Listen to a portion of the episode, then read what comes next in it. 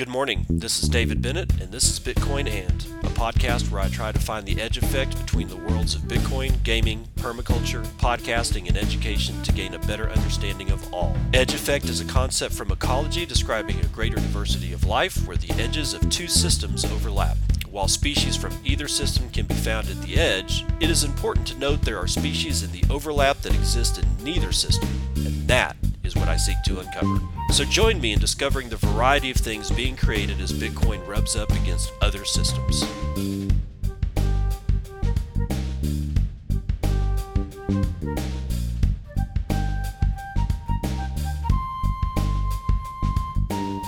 It is 5:53 a.m. Central Daylight Time. It's the 28th of April 2021 and this is episode 409 of Bitcoin and let's kind of take a look at what's going on with uh, the Elon Musk, or not Elon Musk, the Tesla sale of 100. I can't remember. They were in profit like 101 bill, uh, million dollars or something like that on their uh, 10% cut and release of Bitcoin in their quarter one report that we all heard about yesterday. Now, yesterday in, in uh, yesterday's show, I had asked what was the difference between Tesla doing this and MicroStrategy not doing this to prove a liquidity event for their shareholders and their board of directors so that they basically get people from stop, you know, stopping people from chewing on their ass. Well, I put out the word and it looks like Acerus underscore BTC has responded. Um, he had a pretty good point and decided to, uh, he actually messaged me and then um, uh, went on to expand a little bit on what he thought was going on. Now, so who is Acerus? An IP corporate attorney, okay, and entrepreneur. So that's in his bio. I've never met the guy. I've never really talked to him before. So I'm taking him at his word. Okay, but we always remember it's don't trust, verify. But I don't know. The guy's got some pretty a pretty good point here. So let's get through this short thread of what his thoughts or her thoughts are on this particular liquidity demonstration event. We begin. A short thread on Tesla selling 10% of their BTC. The sale, quote, in order to demonstrate liquidity, end quote, is a totally legitimate action on their part. It looks as if this move may have been premeditated by Elon Musk to defang shareholder derivative lawsuits. MSTR had the ability to announce their intention before buying and give their shareholders time to be bought out at a premium. This worked for Michael Saylor since their initial announcement was unlikely to move BTC much. Their shareholders were a much smaller group than Tesla, and at the time, they were a lower profile company than Tesla. If Tesla were to pre announce like MSTR did, the media hype would not only move the BTC price in advance of their purchase, but that alone could be seen by some investigators as a breach itself, since it would clearly move the price against Tesla. Of course, Tesla could have huddled, but given the negative attitude still present towards BTC, anything that could be done to weaken the case for a shareholder lawsuit would be worth it by demonstrating that BTC has sufficient liquidity to freely trade like the United States dollar, they have weakened one of the biggest arguments that could be used against Tesla. It would not be surprising if this was part of their initial plan and was priced into their initial purchase. One could also consider that by taking this action, Tesla has done a great service to all future companies that put BTC on their balance sheets. And to end it off, I could be wrong, but were I to be in the position that I'm trying to minimize lawsuit routes on this score, this would be how I'd play it. And now it makes sense. So let's re-examine what MicroStrategy did when they first bought uh, when they first bought out or when they first bought uh, Bitcoin. Okay, they offered their shareholders, each and every one of them, to they offered to buy all of their MicroStrategy shares back at a premium if those shareholders did not like the direction Michael Saylor and the board of directors were taking the company. So everybody had forewarning that this was going to happen. They had ample time to review whatever it is they're going to review as a shareholder. And they had an offer to be bought out. If they didn't want to get into this, they had the offer on the table to be bought out of their shares at a premium. Right. So there was nowhere to go. There was no, there were like, like Acer says, or Asiris, it may be the way to pronounce his particular handle. Um, like you said, there was nowhere to go for a shareholder. I mean, if you, they, well, we're going to sue. It's like, why were you going to sue? You had the option to be bought out at a premium. There's really nothing to sue over. You had your chance. To, you had your escape valve. You decided not to use it. In the case of Tesla, no such action was provided. Like Acer says, um, if they had, then that meant that they would basically be telegraphing to the market that they were going to buy Bitcoin. Because they would have to do it, they would have had to do it before they actually made the purchase. However, you know, again, like Acer said, MicroStrategy was much low pro, more low profile company. I didn't even hear about MicroStrategy until this particular purchase back in last, you know, last August. Right? So he's right. They were low profile. I had no idea who the hell Mike, Michael Saylor was, and I sure as shit didn't know anything about MicroStrategy or had even heard of the company's name. Knew about Tesla though, and he's right. If they had done the same maneuver that Michael Saylor did, then they would have telegraphed to the market that they were intending to purchase a fairly large amount of, of Bitcoin. It would have moved the price against them, and shareholders would have been able to have a they would have had a, a, a toe in the water on being able to sue the living shit out of Tesla, Elon Musk, board of directors, whatever, however that shit works, right? But they didn't get that chance because when they did buy, the price moved in the direction that they wanted it to move. They went ahead and sold, and they proved at that point that being able to sell on the open market was just as viable as being able to buy on the open market or on OTC or over the counter stuff. Now there's a um, there is a reply to this tweet thread from the BTC blot or Ben Tanko Tango sorry that says how does this prove liquidity more than buying 100.5 billion dollars in USD worth of Bitcoin when buying there's somebody selling and he's absolutely correct. The fact that they were able to purchase that much all at once, whether OTC or on open market, and I don't think that they did it open market, um, does prove that there's liquidity on that side. But in this particular case, it looks like they wanted to prove both sides of the liquidity chain and avoid lawsuits at all times, right? So, they, or by it's, it's basically by proving that this was a good deal they pretty much cut the balls off of any potential lawsuit. And this is this is honestly this is the best explanation that I've heard so far as to why Tesla did what they did. I still think they should have held. However, if they did and they got sued, that's not in anybody's best interest. And it certainly wouldn't be in the interest of Bitcoin because the first thing that would have happened is that shockwaves would have gone around the news that Bit, holding Bitcoin on your balance sheet as a corporate is a liability and not an asset. That would not have played very well at all. And everybody would have hated Elon Musk because of it. Or at least all the Bitcoiners would have. And all the shitcoiners too, because it means that their potential entry into corporate balance sheets for their particular shitcoin of choice choice would also have been affected because as Bitcoin goes, so do all the shitcoins. So there you go. It's not the only explanation. Clearly, there's probably some people out there that are that that are thinking along other lines as to why this happened. But I, you know, I, I like this explanation, and it kind of closes the books for me as to what the hell happened. So there you go. Now, Getting on into the rest of the news, U.S. officials arrest alleged operator of $336 million Bitcoin mixing service. Uh, this is out of Coindesk. Nikhilesh De's writing it. Roman Sterlingov is the name of the, the cat involved here. U.S. officials have arrested the alleged operator of a BTC mixing service on allegations of laundering nearly $336 million in Bitcoin over the past 10 years.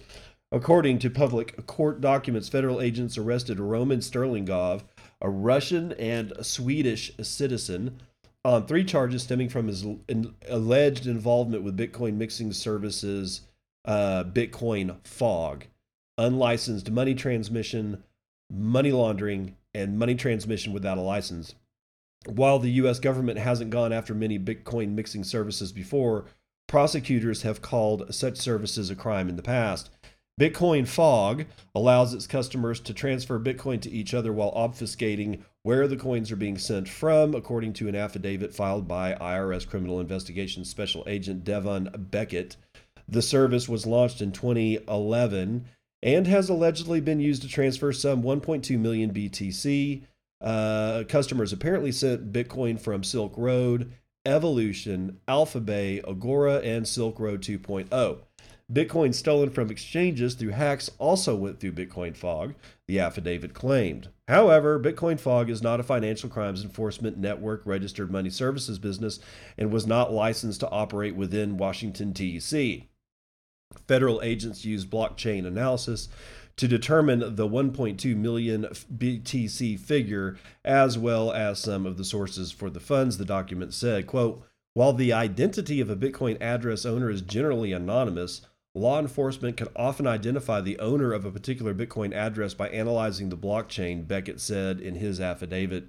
An IRS agent uh, conducted a transaction on Bitcoin Fog, finding that it was a successful mixing service a second transaction that the IRS agent claimed was from a narcotic sale was also sent through the service. Quote, analysis of Bitcoin transactions, financial records, internet service provider records, email records, and additional investigative information identifies Roman Sterlingov as the principal operator of Bitcoin Fog, Beckett said. Investigators who allegedly tied Sterlingov to the Bitcoin Fog domain used a payment made through Liberty Reserve the investigators also tied Sterlingov to Mount Gox accounts, which the defendant apparently logged into from the same IP addresses that were used for the Liberty Reserve account. So the forensics here are actually pretty simple when you think about it, and it, they don't seem simple when you're trying to figure out when you're trying to figure out ways around this stuff when you're first starting to do anything because you're not thinking that way, right? You say, hey, I'm just going to get this domain service. And then six months passes by and you're going, you know what? That domain, uh, you know, was going to turn into a website. You know, there's this really cool stuff. I'm going to, I'm going to, you know, get, pull this GitHub uh, repository down and start this mixing service. And then you put that in there. And six months later, you're on Mount Gox and you're not tying all this stuff together in your mind. It's really, really, really difficult to do and damn near impossible, in my opinion. And but when you're unfolding it all at once, like over you know the course of a week or a month as an investigator, it's like shit. This dude left clear tracks in the sand, and that's why privacy is so critic you know critically important. And none of us are good at it. We all suck at it. It's just that's just the way it is. So anyway, be careful out there, people. Be careful. Oh, wow. Let's see. I'm not going to be able to do that one, am I? Uh, what was this one? Hold on. Oh, I'm not going to be able to read that one because it's a fucking Bloomberg article. God damn it. No, I'm not paying for a subscription to Bloomberg. This is where, uh, let's just go, let's talk about this for a second. Wall Street Journal, Bloomberg, I don't know, maybe even Time Magazine, a, a lot of the mainstream media publications, as shitty as they are, sometimes they still you know hold some decent decent news. This one was going to be about uh, Turkey and the cryptocurrency exchange bust spurs move for regulation in Turkey. Um, but I'm not going to be able to read it because there's a paywall. And here's the here's the thing. I can get a digital subscription to Bloomberg for $1.99 a month or I can have or I have a button option here for just paying a full $290 a year. Well, first of all, I'm not going to accept either one of those. That's that's freaking ridiculous because it doesn't even make any sense. Also, if they would just put in a, an LN URL code to read this one article, I would pay a buck to read this article to you. With and I'd whip out Blue Wallet or I'd whip out Strike. I'd pay the invoice, it would unlock. And yet here we are after all this time with the ease and use of the tools that have come down the pipe for Bitcoin usage on stuff exactly like this. None of the major periodicals are able to, or somehow or another are either able to take part in this or they're not smart enough to install it or they don't have the manpower which is probably the most likely to be able to do this and and while they don't they're losing money from people like me cuz I would definitely pay a buck to read this thing but it's not going to happen so Bloomberg you missed out dude uh, Nexon purchases $100 million worth of Bitcoin. This is the actual company release. Nexon is a gaming company out of Japan, I suppose. Let's get into this. Uh, Nexon uh, Company Ltd., a global leader in virtual worlds, today announced the purchase of 1,717 Bitcoin for approximately $100 million or, one, or 11.1 billion yen at an average price of approximately $58,226 US per Bitcoin, inclusive of fees and expenses. This purchase represents less than 2% of Nexon's total cash and cash equivalents on hand. Our purchase of Bitcoin reflects a disciplined strategy for protecting shareholder value and for maintaining the purchasing power of our cash investments, said Owen Mahoney, president and CEO of Nexon. Quote, in the current economic environment, we believe Bitcoin offers long term stability and liquidity while maintaining the value of our cash for future investments. Now, let's go back over that one. In the current economic environment, we believe Bitcoin offers long term stability and liquidity. Remember how we started the show? That's an important situation for corporates moving forward. They need to know that they can detach themselves from any particular investment that they have on their balance sheet, convert it directly into whatever fiat that they want, and go on about their business. And Bitcoin has that liquidity. It's the most liquid asset probably on the face of the planet right now. Anyway, founded in 1994, Nexon Company Ltd. is a company engaged in the production, development, and operation of online games and virtual worlds First listed on the Tokyo Stock Exchange in December of 2011, Nexon was placed on the JPX 400 in 2015 and added to the Nikkei stock index in 2017.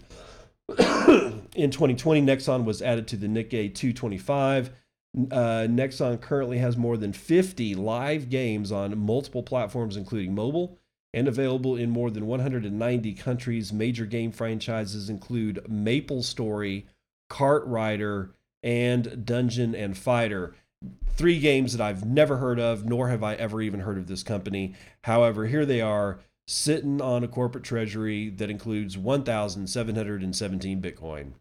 Good for you. Made a good choice there. Uh, now, getting into a little bit of shit coinery here, and this is because of I, I want to demonstrate the cannibalization that's going on in the shitcoin world. We have this one why there is now more tether on Tron than there is on Ethereum. Matthew Di Salvo from decrypt.co tells us about the cannibalism going on in shitcoin land. Tether, the most widely traded crypto asset in the market, yesterday hit the $50 billion mark in terms of market cap. It's an impressive milestone for the controversial stablecoin. Just in February, it stood at 30 billion. What's more, there's now more Tether being used on Tron's blockchain than on Ethereum. $1.6 billion worth more to be exact. Right now, the amount of Tether on Tron is $26 billion. On Ethereum, it is $24.4 billion, according to Coinmetrics data. So, what does that say about the state of the crypto market? Tron is a decentralized, no, it's not, platform designed for content creation. It's similar to Ethereum in the sense that it uses smart contracts, dApps, and digital wallets, but it's more entertainment based. The vast majority of the activity on the Tron blockchain takes, takes place on gaming and gambling applications, according to a February 2020 DappRadar report. Tether is a stablecoin that is pegged one to one with the US dollar, meaning that the coin's value is designed to hold steady There is some controversy, however, over whether Tether is truly backed by US dollar reserves. No, come on guys, that's stop the FUD. We're done with this shit. That was that is not a, an issue any longer as far as all the investigations in the United States has they basically put it to rest. So stop it. Come on, Decrypt, get your shit together. The company has never had its reserves independently audited. Oh my God, this is just gets worse. And it just recently settled a fraud investigation with uh, the New York Attorney General's office, which saw it booted from the state. Nevertheless, on chain data demonstrates that the coin is extremely popular, especially in Asia. According to crypto tracing firm Chainalysis, it remains the most widely traded cryptocurrency by a considerable margin. Those in the cryptocurrency world use Tether because uh, for a number of, or oh my God, those in the cryptocurrency world use Tether because for a number of reasons. That's the honest to God sentence, okay? Because for a number of reasons. But it is mostly useful for exchanges. Tether trading pairs are a common way to denominate prices in fiat currency like dollars or yen, as it is easier to get your head around. using Tether as a way of using fiat that flows out of a traditional bank account, especially if a crypto exchange does not deal with it, says British or American. Uh, oh, oh sorry. God, especially if a crypto exchange doesn't deal with, say, British or American bank accounts. At the moment, huge amounts of USDT are being used on the Ethereum blockchain though even more is being used on Tron, and this, according to experts who spoke with Decrypt, is because of inter exchange transfers. Ethereum is in some ways a victim of its own success. The network is being used by so many people, is chugging along slowly. In order to make transactions on Ethereum, one needs to pay gas fees, the variable cost of using the network, which goes to the decentralized group of people who help keep it running. And with so many people using Ethereum, the cost of making a transaction is high, so users are switching to the Tron network. Quote, Ethereum has been really expensive to use thanks to high gas fees and high ether price. Jeremy Ong, who works in business operations at the crypto research firm Delphi Digital, says the Tron network is very cheap to use in comparison. yeah, right now. Ong told Decrypt that moving Tether about from one exchange to another is very common, and doing that on Ethereum is costly, so users do it via Tron and pay a lot less. USDT on the Tron network is primarily being used for inter exchange transfers. But why would there be such high demand to move Tether around? Quote, some assets, typically smaller ones and or derivative contracts are exclusive to specific exchanges, Ong added. Also, there are arbitrage opportunities for derivative funding slash premium between exchanges. Ong told Decrypt that this would be temporary. Quote, I view Tron as a band aid solution to provide relief for inter exchange traders. As of now, we're still waiting for Ethereum scaling solutions to gain network effect and adoption among centralized exchanges.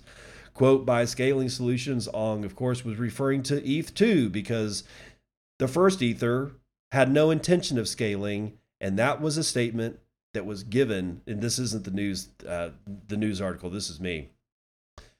Two of the co-founders of Ethereum, Vitalik Buterin and that other idiot, basically said on stage, and no, it's not a deep fake, that Ethereum One was never going to scale they knew that it was never going to scale, and that's why they had to build a new Ethereum because ETH2 isn't an upgrade. It's brand new. It has nothing to do with ETH1. So if you're thinking that this is going to be all like just easy to trans, you know, to just go from one to another, you're fooling yourself.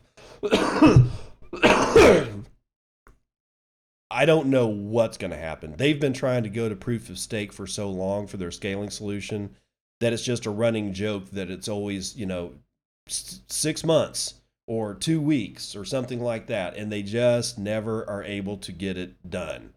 So we're going to have to see. Anyway, until the, that change is fully functional, however, crypto traders will likely continue to put their billions elsewhere. So, first of all, there's two things to take away from this. Tron is cannibalizing one of the main functions for Ethereum, and that is degenerate gambling on bullshit exchanges, trading each other, yielding, I don't know, squash tokens or whatever so that they can go get other tokens to get gain yield off of pineapples, which in turn are used to buy sushi. Because I think that that's the way this circle jerk works. You know, if at one point you could get a car loan or a house loan from, you know, be able to quote unquote finance that on DeFi, then maybe DeFi would have a purpose. But right now, dude, it's just a circle jerk, and I don't think it's ever going to stop. People keep the, the people keep talking about the use case of DeFi. I don't see it. Nobody's financing a house. Nobody's financing a business. Nobody's financing huge tracts of land, land to start ranches or whatever, or farms. Nobody's using DeFi to actually finance anything in the real world. Therefore, it's not really finance. You're just trading tokens. And you know what that is? That's being in a casino and using the little clay markers that they give you, I don't know, to go to slot machines and play roulette. To me, that's not, that's just bullshit. Anyway, Binance Crypto Exchange is going to launch its own NFT platform. So the cannibalization continues.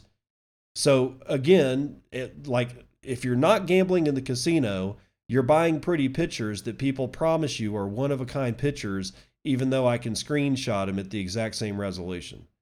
Whatever, dude. Launching in June, Binance's new NFT platform and marketplace will share the same account system as Binance.com. Helen Partz tells us more from Cointelegraph. Binance, the world's largest cryptocurrency exchange, is entering the non fungible token industry by introducing its own NFT platform and marketplace. The company announced Monday the upcoming launch of Binance NFT, a new NFT platform that is expected to start operating in June. Based on Binance's blockchain infrastructure, Binance NFT aims to provide minimum NFT transaction costs. Binance NFT head Helen Hai said. The new NFT marketplace and offerings will be available to all existing Binance users, as Binance NFT will share the same account system as Binance.com. According to the announcement, Binance NFT will debut with two main venues, including a trading market, allowing everyday users to gamble, I mean, create NFTs, with Binance charging a 1% processing fee a premium event category will target exclusive collaborations and curated collections with artists receiving 90% of the profits from NFT sales. Binance CEO said, quote, Binance serves millions of, of users around the world, many of whom will now be able to access the booming NFT space. In line with our commitment to the freedom of money globally and building an inclusive ecosystem, the Binance NFT marketplace will also support small value creators by providing the highest liquidity and cheapest fees for users. okay, so, and then they go into a small description of what an NFT is, and it's all bullshit. So, the cannibalization continues. Those two stories I know were about shitcoins that you don't want to hear about. You know, I mean, I, I get that. So, why? Because what we're seeing is the cannibalization of the shitcoin space right before our eyes. This is one of the reasons why I don't really worry about Bitcoin. Not really. I mean, I, I got I, I got if I'm gonna worry about Bitcoin, it's it's because of other shit. It's not about shit coins. because this was always going to happen.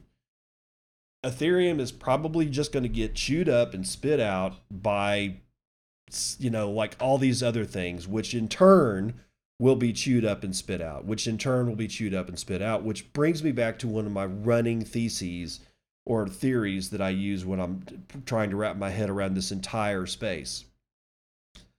If anything flippins Bitcoin, you can kiss all cryptocurrencies goodbye, and you will be left with central bank digital currencies. That's my running thesis anything. It doesn't matter what. Could be Tron, could be Omni, I don't know. Could be fucking Feathercoin for all I give a shit. If any one of these flips BTC, it kills the entire space, including themselves. Because nobody will know what's going to happen after. It's like, because if, like, let's say Feathercoin, or name, let's say Namecoin. Let's say Namecoin somehow or another flippins Bitcoin in market capitalization. Well, what's what's going to stop something from flipping Namecoin? So where do you put your money then? I mean, you know, that's what I hate. That's the thing that I hate about 99.9% of this space is that it's it's only here to try to destroy what we what we've been being what we've been building. That's what, why I don't like Ethereum. I don't like Vitalik Buterin, and I don't like the shitcoiners because all they're in it for is to destroy the one shot that humanity has to be free. And you wonder why I'm a toxic maximalist? I don't like it when people are trying to go after freedom of humanity because we've been slaves for so long. We I don't think the human even the human spirit remembers what it was like to be free. And because of that, when somebody goes after the one shot humanity has to truly be free, I take it personally. Let's run the numbers.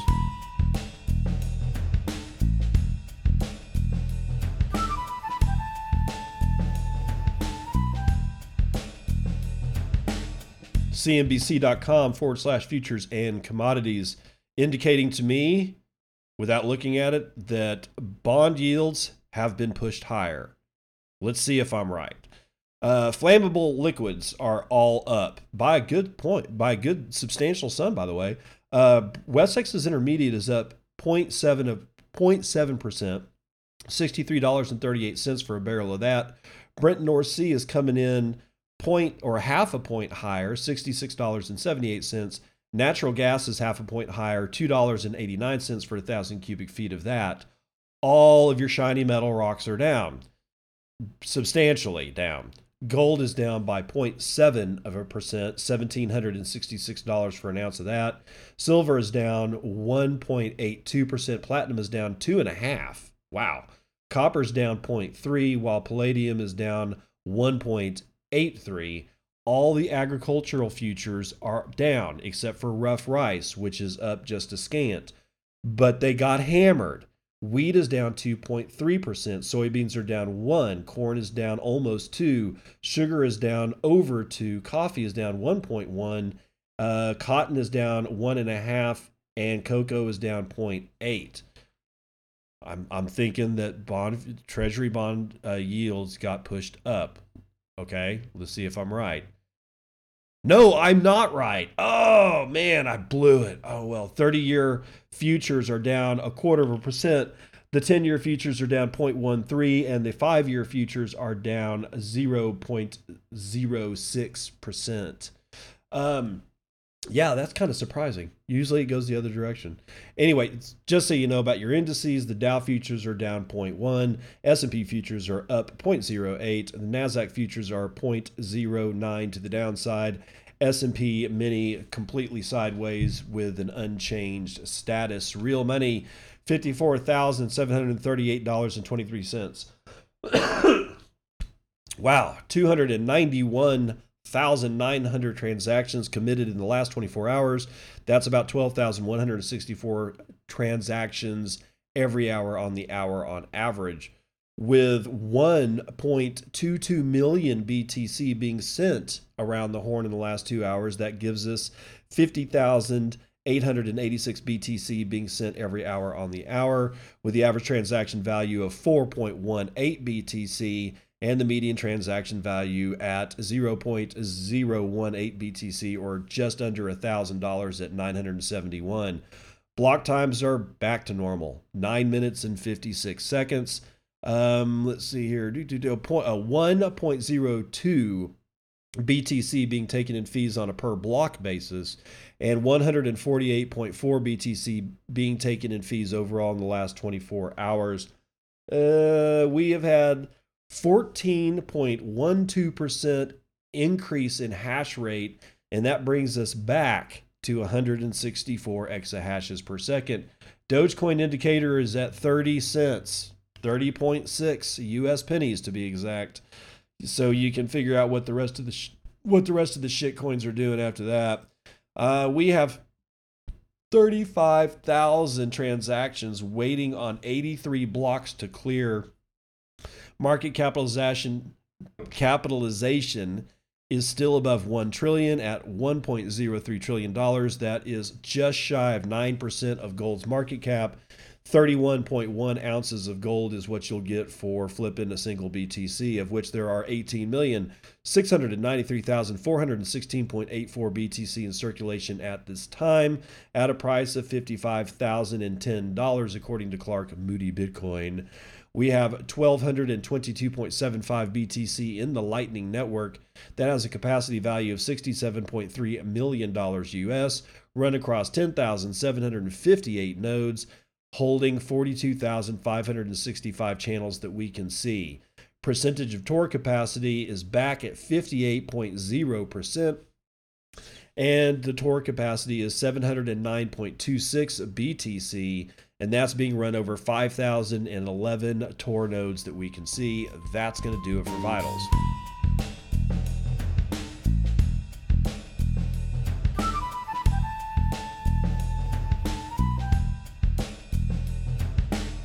Welcome to part two of the morning roundup. El Salvador surf team rides the Bitcoin wave. Casey tells us more from Bitcoin Mag uh, magazine. Just make sure that I get that straight. The small Central American country of El Salvador can thank Bitcoin for pushing its national surf team to new levels. Quote, Bitcoin has also helped El Salvador fund their national team and map out a training facility on March the 19th, 2021, the men's and women's Salvadoran surf team signed their first ever paid contracts. These contracts, funded by the Bitcoin Beach Initiative, make them the only national sports team funded solely by Bitcoin, reports Stab Mag, which is a surfing publication. This major achievement for Bitcoin on a community level is the result of the Bitcoin Beach Initiative. Indeed, this is not the first time that El Salvador has made Bitcoin related headlines. In a world where banking is often not accessible to remote locations and underprivileged communities, Bitcoin has become a shining light of an alternative. El Zonte, a beach community and village on the coast of the country, is known as Bitcoin Beach. The circular economy being built by surfers like Michael Peterson was the subject of a Bitcoin magazine piece back in January of 2020. The project started after an anonymous donor gave a large sum of Bitcoin to the village in hopes of igniting a separate local economy entirely built upon the digital asset. Quote, the anonymous donor agreed to give the money to the village under the condition that the currency never be cashed out.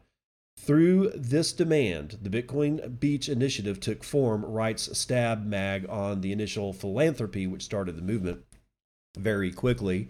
Bitcoin became integrated into the daily life and economic activity of the citizens residing there, catapulting past the traditional financial regulations and red tape. The village immediately sprung into monetary modernity on the back of the Bitcoin and Lightning networks. Now, there is real economic progress to behold as the once rugged village leverages the power of this immense technology. Quote, just how successful has the operation been? The once struggling era, sorry, area is now functioning well enough to host two events for the 2021 ISA Games at La Bocana and El Sunzal. As the last round of Olympic qualifiers, the events will fill the five remaining spots for men and seven for women, states the Stab Mag article on the developments. As Bitcoin continues to grow both in price and community, it should be expected that more and more localized economies will entirely adopt the Bitcoin standard. Previous progressions in monetary technology only brought marginal change to the structure of disenfranchised populations. What good is the ever increasing pace of Visa transactions to those without debit cards? But Bitcoin, operant on the most basic digital infrastructure available, brings forth a monetary revolution unmatched. It will be exciting to see communities like Bitcoin Beach continue to lead this revolution. Indeed, Casey, indeed. So I like this last part here. Operant on the most basic digital infrastructure available is I, that shit should be on on ball caps and, and bumper stickers. Because we we we don't talk I don't think we don't talk I, I don't think we talk about this enough. The fact that my node is sitting over here like as the size of my wallet is bigger than my Bitcoin node, and that includes the one terabyte or the yeah the one terabyte hard drive that it has on it. Raspberry Pi in a case with a very slimline Samsung one terabyte hard drive, And my wallet is still larger than this thing. Yeah, I know. I've got too much shit in my wallet. But that aside, this is why we don't want big blocks. This is why we need to work within the constraints of the system, right? I've talked about permaculture a lot on this podcast. Permaculture is a design science. Generally speaking, it is used outdoors for farms and ranches and water capture and energy capture and being able to work with the landforms to be able to extract as much energy as you possibly can. And energy includes making sure that you keep water on your land. Water is energy, wind is energy, solar is energy, the grass in the ground, it's all energy, guys. So, the best thing about permaculture is is that you would think that if you're going to design something that you would want to start with a flat piece of land with no fences no obstructions of any kind. Wrong. That's wrong. Because your design is going to suck. You human beings need to have some kind of boundary layer, something to rub up against so that we know where our place is when we're doing things. Like that's what like when you're like like if you're standing on one foot and you need to balance, that's why you put your hand on a wall because instantly your brain is getting more information about your surroundings and therefore you're much more able to balance on one leg than if not, unless you're a yogi master, in which case you can probably stand on one leg for three days straight while meditating. I don't know. But I am saying that the Bitcoin network is very much like a boundary layer something that we can put our hand hand up against and immediately understand our place in the world. The minimal infrastructure that it takes to be able to run a bitcoin node how the lightning network works how mining works the fact that the the the the chatter between these nodes is so minimal because we have to keep it that way due to the block size constraint so some people will say, well, let's just make it 100 terabyte blocks. Well, that's just fucking stupid. Because that's like blowing out all of your boundaries and coming up with a straight up, like clear field. And the what you design for that will be infinitely like what uh what what's a good word whatever the the antithesis of superior it'll be bad it's going to be bad shit because you're not able to be functional in that particular space. You're not being informed by the boundary, by any boundary layers whatsoever. So, therefore, your design is all over the place. And that's why one of the reasons why I think big blocks suck. The other reason big blocks suck is that it's easier to shut them down.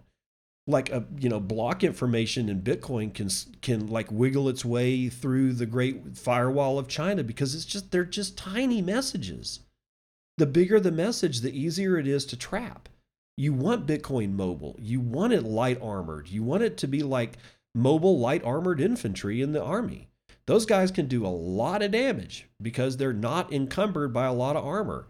Their abilities of, of attack and defense come from their ability to move, take a few hits, but it's their ability to move that makes the better sense.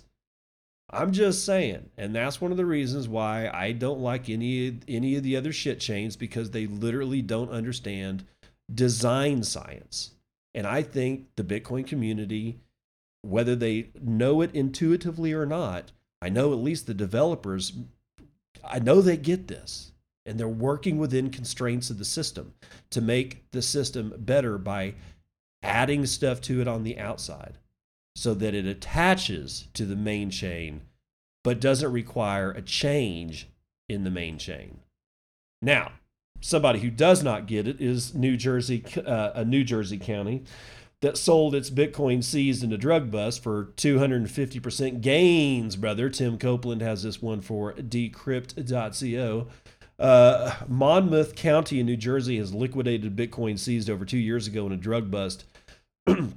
In 2018, Monmouth County seized the Bitcoin after having determined that it had been attained through illegal drug sales, according to data provided to NBC. At the time, the value of the seized Bitcoin was around $57,000. In 2019, the county filed a forfeiture complaint after the suspect pleaded guilty and was sentenced on multiple drug charges, putting the Bitcoin in the hands of the county. I still don't understand why people do this. Dude, find the keys, brother. If you can find the keys and you know what to do with them, then that's when you get the Bitcoin. But no, i i you know they're just gone. The keys are just gone. Jesus. Since then, the price of Bitcoin has shot up, reaching highs above $60,000 in recent weeks. As a result, the county was able to sell its seized Bitcoin for just shy of $200,000, which is a profit of 250%. Monmouth County also holds some other seized cryptocurrency that was taken in 2017 following a bust of 16 people over financial fraud. Those coins were worth $200,000 at the time and are now worth a breezy 1.2 million th- this isn't the first time that Bitcoin has been seized and sold in the U.S. It's been happening since 2014 when the U.S. Marshal Service auctioned off Bitcoin seized from the Silk Road. One participant in that sale was venture capitalist Tim Draper, who bought 30,000 Bitcoin in the auction. He spent $19 million buying the Bitcoin. His haul is now worth more than $1.6 billion. More recently, in March, the U.S. General Services Administration auctioned off 7.54 Bitcoin across two auctions raising a total of $450,000. My God. Further afield, last month the French authorities auctioned off a haul of seized Bitcoin worth 34.5 million, with one buyer inexplicably paying for their lot at a rate of $290,000 per Bitcoin. Yeah, that is weird. Why on earth? That doesn't make any sense at all. I mean, to buy well, buying at that price actually makes more sense than selling at these prices. All they have to, all these people have to do is hold on to it. And Monmouth County could have been able to, I don't know, put up like a, like an endowment for all their county services. If they just held on to it and figured out a, a way to use Bitcoin outside of just selling it straight up on the market, dude, Monmouth would have been set up. But because of the short sightedness, they're basically going to have fun staying poor. Gemini's crypto MasterCard is set to be unwrapped this summer. This is Jeff Benson writing for Decrypt. If you trade at the Gemini cryptocurrency exchange, you'll soon have a way to get crypto into your account without placing a buy order. Gemini has partnered with MasterCard on its Gemini credit card, which is due out this summer.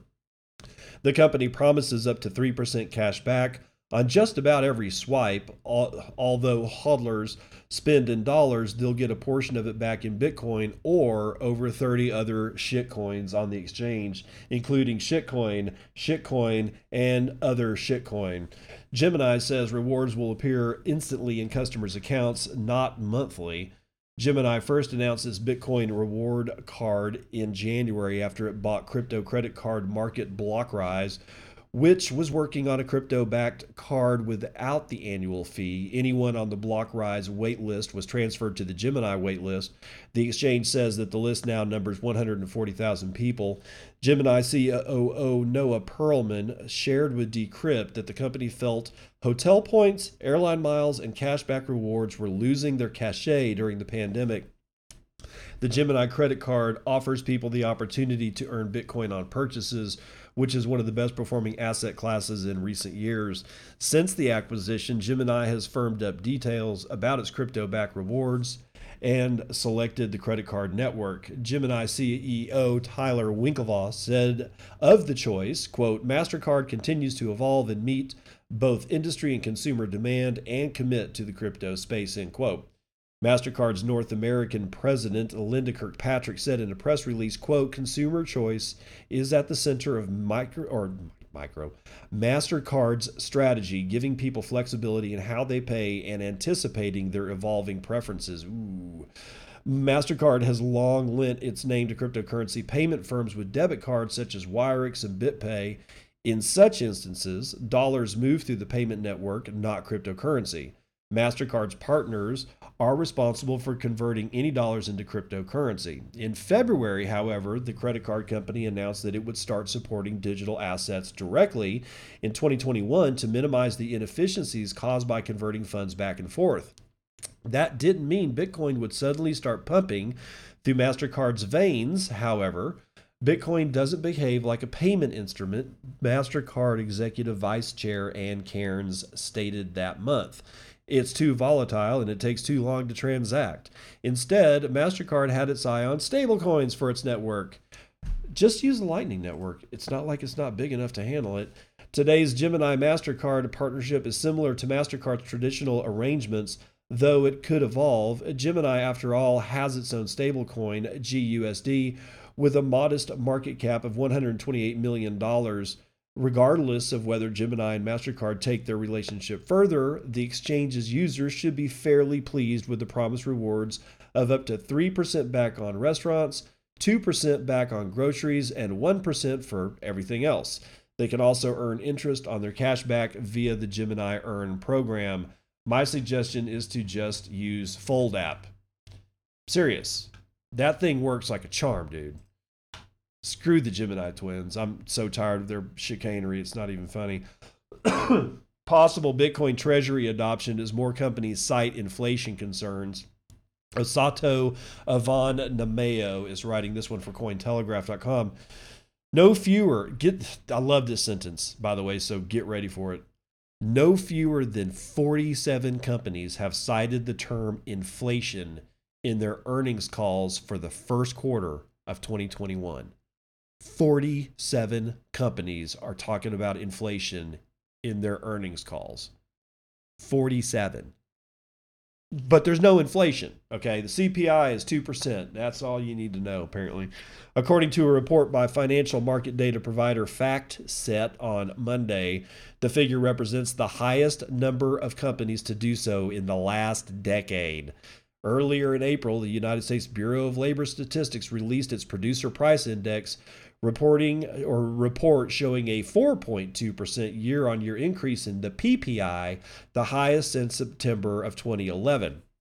While Federal Reserve Chairman Jerome Powell continues his thievery, oh, I'm sorry, I, I, spelled to argue the current inflation wrong, and consumer price index numbers are only temporary, there is a counter argument that businesses will move to transfer the burden of greater production costs to their customers. Meanwhile, Companies may also be seeking ways to protect their cash reserves from U.S. dollar debasement following the nearly $6 trillion in stimulus money poured into the U.S. economy over the course of the ongoing coronavirus pandemic. You mean one year? Is that what you meant? Over the course of the last year? $6 trillion in 12 months, people.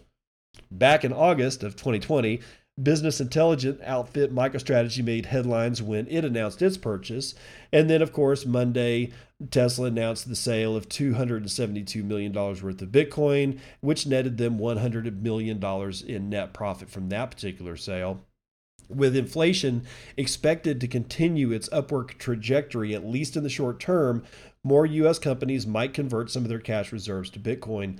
This likelihood is despite arguments to the contrary made by Treasury experts back in February.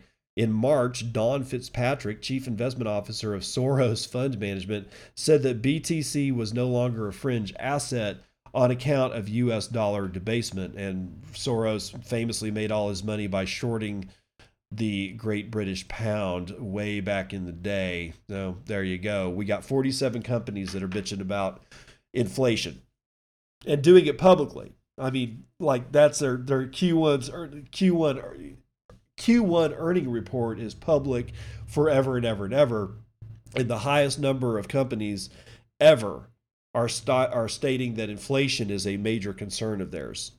And honestly, I think a lot of them are going to start shifting a, bunch of capital over to Bitcoin. So, U.S. Bank launches crypto custody with NYDIG. Sorry, still got this bad cough. This is out of blockworks.co. U.S. Bank is rolling out a custody service for digital assets and will administer NYDIG's Bitcoin exchange traded fund this year pending regulatory approvals. The fifth largest bank in the United States by assets is moving forward with its plans in an effort to meet increasing demand by pension funds, insurance companies, and other institutional clients to invest in digital assets. Christine Waldron, U.S. Bank strategy chief, told Blockworks on Tuesday.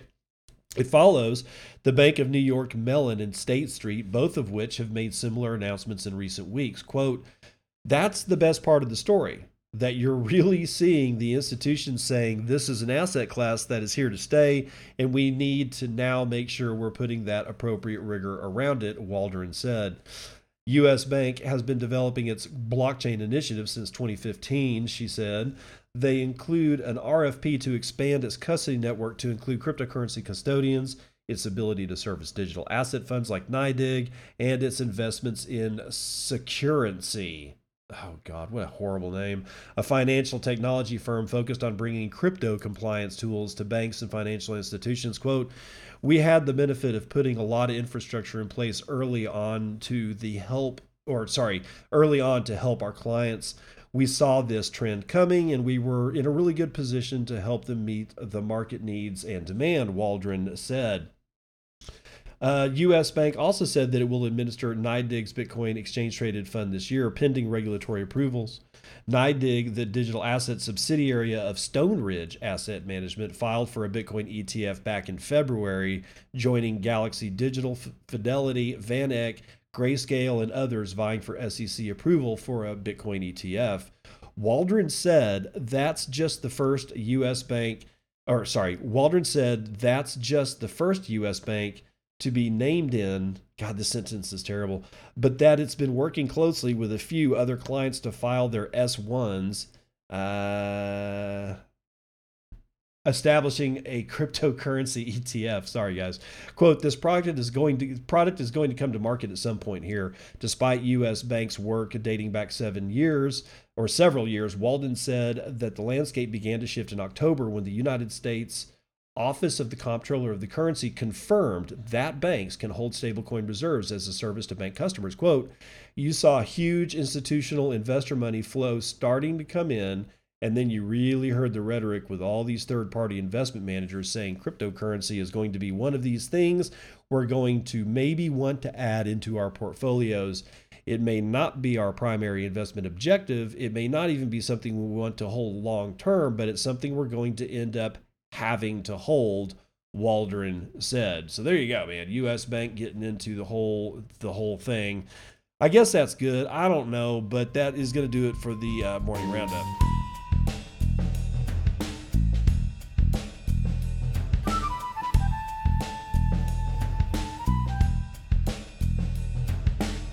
Terrible Joke Corner brought to you by Dad Says Jokes.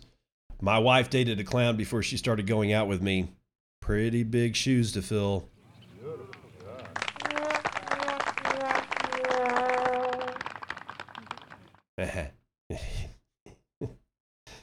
okay, that's that aside. It is what is what is today? Is today Wednesday? I think today is Wednesday. Yep, today is Wednesday. In fact, so it's Hump Day. Um, y'all be careful out there. If you want to help me uh, uh, grow the show, five star reviews anywhere that you can. Share it, like it, subscribe to it, tell your friends about it, post it up on other social media, um, and see if I can get this thing to to start growing a little bit more. Uh, I've had some pretty decent traction as of late, but I could always use more if I'm going to make this the one thing that I do. Uh, well, actually, it will never be the one thing that I the one thing that I do, but it would be nice to be able to have this be a revenue stream and i can only do that with your help from the early out of the early days. Be one of the early guys and help me out man. Other than that i'll see you on the other side. This has been bitcoin and and i'm your host david bennett. I hope you enjoyed today's episode and hope to see you again real soon. Have a great day